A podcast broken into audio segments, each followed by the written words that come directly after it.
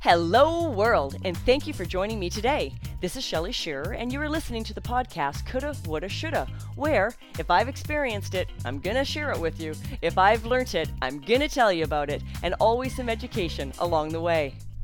Good morning, world. Shelly Shearer here, and it's great to be back. I have been off on vacation for about two and a half weeks, and although I left a, a couple of episodes post dated to upload. I actually haven't podcasted in about 10 days and I miss all of you very, very much. So I had a great vacation and I wasn't acting my age. so I'm going to tell you a little story about what happened while I was gone. Besides the wine tasting and the friends and visiting that went on forever for two weeks and a bit, near the end of the vacation in the second week, we had this amazing neighborhood that vacations together. They start in a place called Beaver Lake up in the interior of British Columbia, and then they come down to Penticton, which is our Okanagan Valley, and it's a huge lake and wine country area for us, like a little miniature Napa.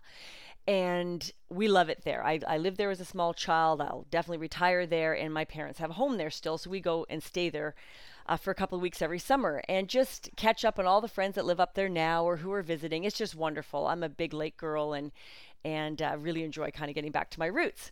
However, the second week of vacation, my buddy Mike rented a Sea-Doo. So a jet ski is one of those first type of little inventions that you sort of had to balance on, you stood up on. The Sea-Doos are sort of like a larger two to three person type machine. They're like a what do we used to call them? Um, there used to be a little toy when I was a kid. You could rock them and turn them over, but they always came weeble wobble, but they don't fall down. It always comes back up on it, uh, on its uh, right side up, which is very good.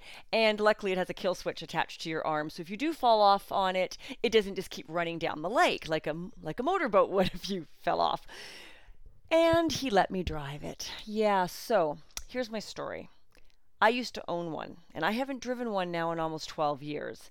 And I loved it when I had it. My son was younger and we used to do these trips with a group that I belonged to. So there wasn't this just bombing around the beach and knowing all the, the sunbathers on the beach like a lot of people on jet skis and sea doos do. We actually went away on trips with them. I had dry bags, I had a dry suit and wetsuits, all the, all the kind of paraphernalia you would need to travel in a group upriver across um, lakes. And actually, I've even done the ocean from Vancouver, British Columbia to a place called Nanaimo on Vancouver Island for the bathtub races.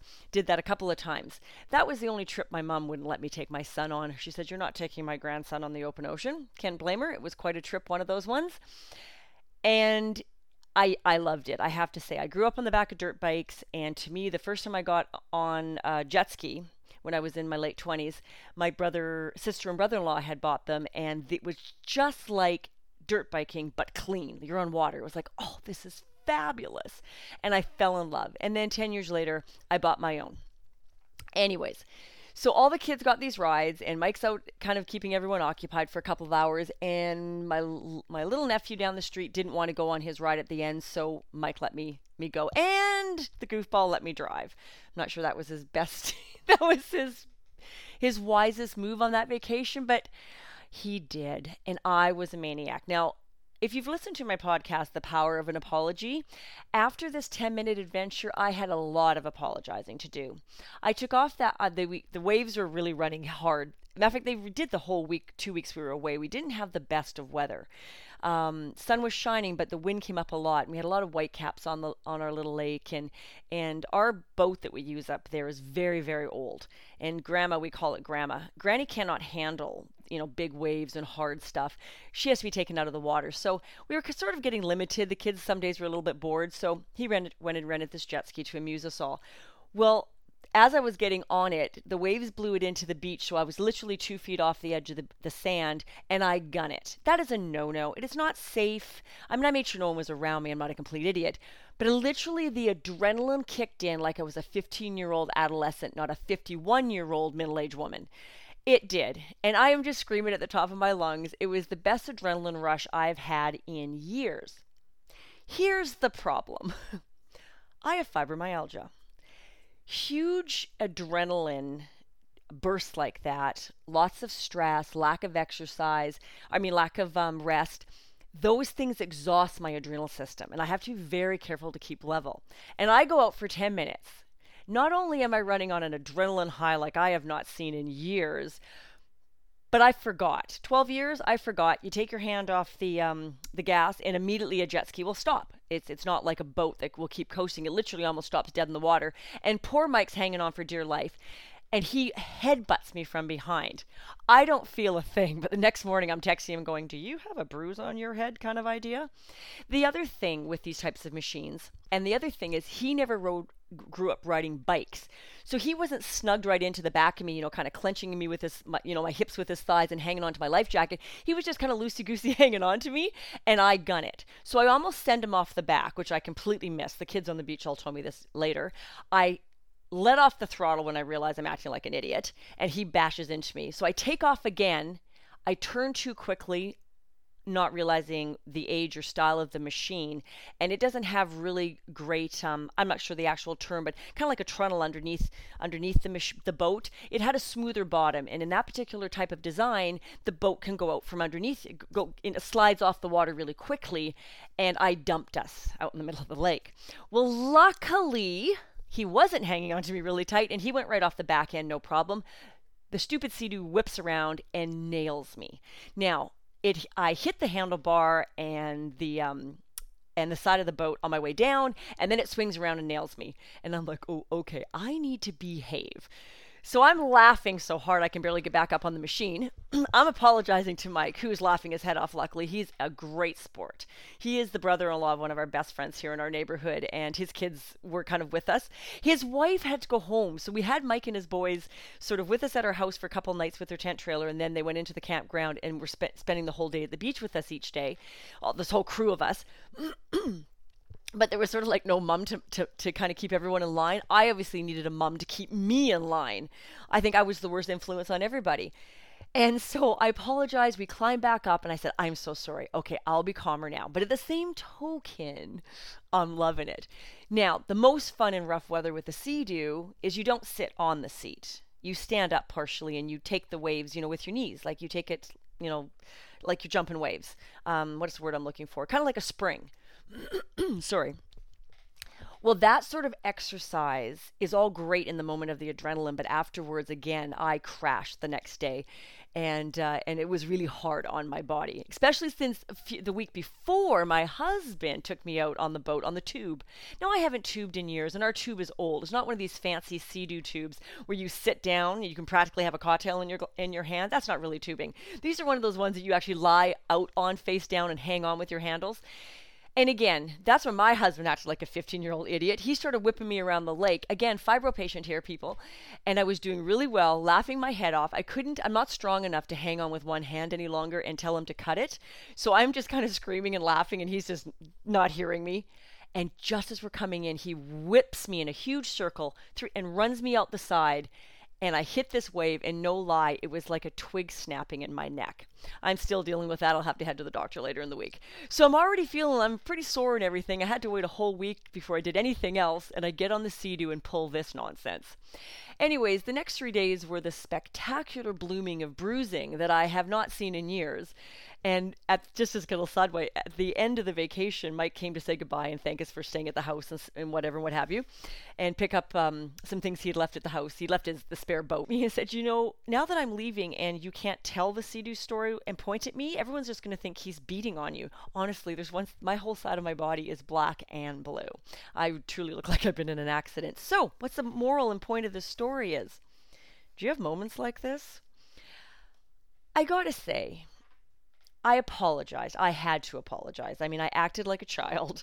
I was went totally overboard in the moment and had the time of my life. So thank heavens Mike forgave me. He's like, "Hun, listening to you yell and scream for 10 minutes, that was just the most fun ever." But the bottom line was I was acting a bit re- irresponsible and uh and you know, it could have been him I hurt, not me. So where's the where's the medium ground here? So I encourage you don't lose the fun.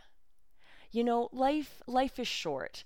I knew when I got on that uh, tube the week before, and it even gets better. It even gets better.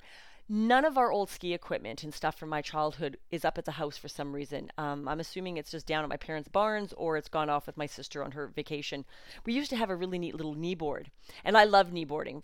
Really, compared to everything else, what I can and can't do, knee boarding is actually very little stress on the body compared to sometimes getting pulled out of the water on a on a slalom ski or something. And I was thinking, you know, where's the knee board? Nowhere to be found. But there was a skim board. Now, if I'm using a terminology you're all not used to, skim boards are just like those little boogie boards that the kids play with on the beach where they ride the waves like two feet off the sand. They're little styrofoam things. No lie. I got Keith to get me up behind the boat on that sucker. okay, now I've been skiing since I was a little kid. So I have a lot of balance, but I just don't have the strength. So it took a couple attempts and I got up the third time and that was it. You know, I just wore myself right out. So after that incident, I thought, you know, is this worth it? Well, I came home, had a glass of wine, and went, yeah, yeah, it was. Do you know what? I don't, I don't want to get old too fast. And as long as I know in advance that I'm going to have to spend a couple days recovering, I'd rather go have the experience. Now, the Sea-Doo, on the other hand, that was just crazy. I was a maniac, and that's not cool. that's that's kind of wasn't cool because I could have hurt someone and and I was being a bad example to the children. And in fact, I had to not only apologize, but I had to go take all my my surrogate nieces and nephews aside and say, guys, what Auntie did that was wrong. You never gun it off the beach like that, okay? So then I had to teach them that what I had done was wrong. Hey, power of an apology. It's all good. But are you always saying no to something? And actually, here's a little segue of someone else that was with us. And here's an even better an example. Now, I have kind of a health issue that I'm making my point here, but this lady actually, she was visiting from Australia. She is the sister of our neighbor. And Penny had never learnt to swim. And it, it's funny how you start making excuses in your life for not doing things if you have a fear of something. So, the point I'm making here is because she couldn't swim and she lives in Australia, okay, surrounded by water, all those little things that involve water, she spent years convincing herself that she actually didn't want to do them, which was actually her subconscious making up a story. She really did want to do them. So three years ago, I think it was three years ago, it may have even been a little closer, but I think she said it was two or three years ago, she went off on a weekend by herself and learned to swim, took lessons and learned to swim. Well, she was on the boat having the time of her life with no fear. So her fear kept her on the shore for 20 years. It kept her out of the game. So although I acted like a crazy adrenaline junkie, and unfortunately, Penny never learned to swim, and she started telling herself that the things she wasn't doing, she didn't want to do anyways, when really the root of all of that was she didn't know how to swim and she was scared. And so she faced that fear and got on with it. So, is there a fear you need to face, or is there fun you need to have and you're willing to pay the price for? I definitely next summer, I'm going to go rent a Sea-Doo on my own and take myself off for an hour by myself because I'd forgotten how much I love it. I mean, I absolutely loved it. And it would be nice if I knew that, you know, planned it in advance and didn't act crazy and get totally out of control. Because that's the other thing that happens in our lives.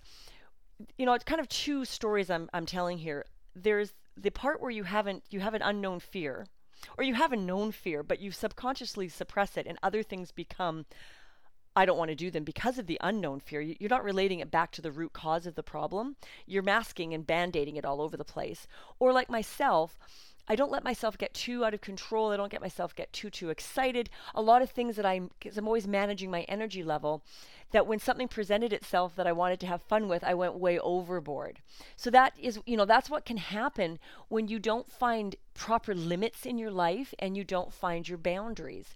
So I really encourage you. I really really encourage you find your boundaries, find your loves and find the root of why you say no to certain things. If your immediate reaction is to say, no, I don't want to do that, ask yourself, I, as I always say, keep asking the question, why, why, why, why, why? Back it up a little bit and find out if there's a reason why you keep saying no to something that maybe there's this little part of your heart or your mind that's kind of wanting to sing and dance and say, I want to go try that. And you will be surprised sometimes at the answer. So I'm going to go keep putting my arnica tincture on my bruises and I will be fine in a week. and next year I'm going to rent a Sea-Doo and just take myself out for an hour and not act like a crazy person. I will see you all on the flip side. Have a great day, everyone. Thank you for joining me here today. And if you subscribe to my podcast, you won't miss a thing. Remember to focus on not living in regret. You can reach me on Twitter at livingwell8 or email me at livingwellwithshell at gmail.com. Let me know what you liked best about today's podcast, leave a review on iTunes, or leave me a message on something you'd like me to speak on next. Have a great day, everyone.